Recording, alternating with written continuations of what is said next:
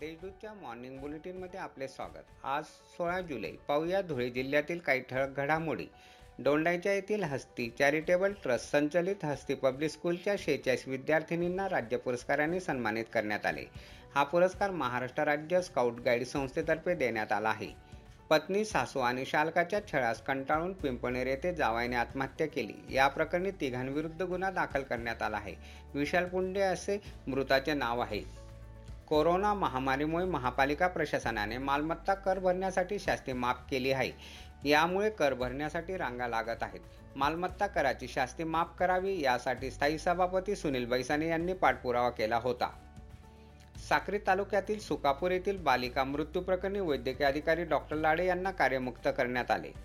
तर डॉक्टर गावित यांच्याकडून पदभार काढून ते कामावर हजर नसल्याचा ठपका ठेवून त्यांना कारणे दाखवा नोटीस बजावण्यात आली आहे. या प्रकरणी आमदार मंजुळा गावित यांनी पाठपुरावा केला होता. धुळे शहरात दिवसेंदिवस कोरोना रुग्णांची संख्या वाढत आहे. त्यामुळे शहरात नव्याने पंधरा कंटेनमेंट झोनची भर पडली आहे. तर झोनची संख्या दोनशे अडोतीस झाली आहे.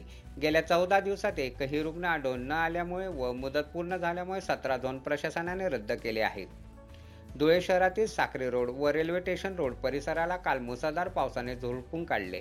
यामुळे सकल भागात पाणी साचले. तर फरशी पाईप पुलावरून पाणी ओव्हरफ्लो झाल्यामुळे शास्त्रीनगरात एका घरात पाणी शिरले. यात जनावरांसाठी साठवून ठेवलेला चारा वाहून गेला. जिल्हाधिकारी कार्यालयाबाहेर तोंडाला मास्क न लावता फिरणाऱ्या तीन जणांवर महापालिकेच्या पथकाने कारवाई करून प्रत्येकी दोनशे रुपये दंड केला.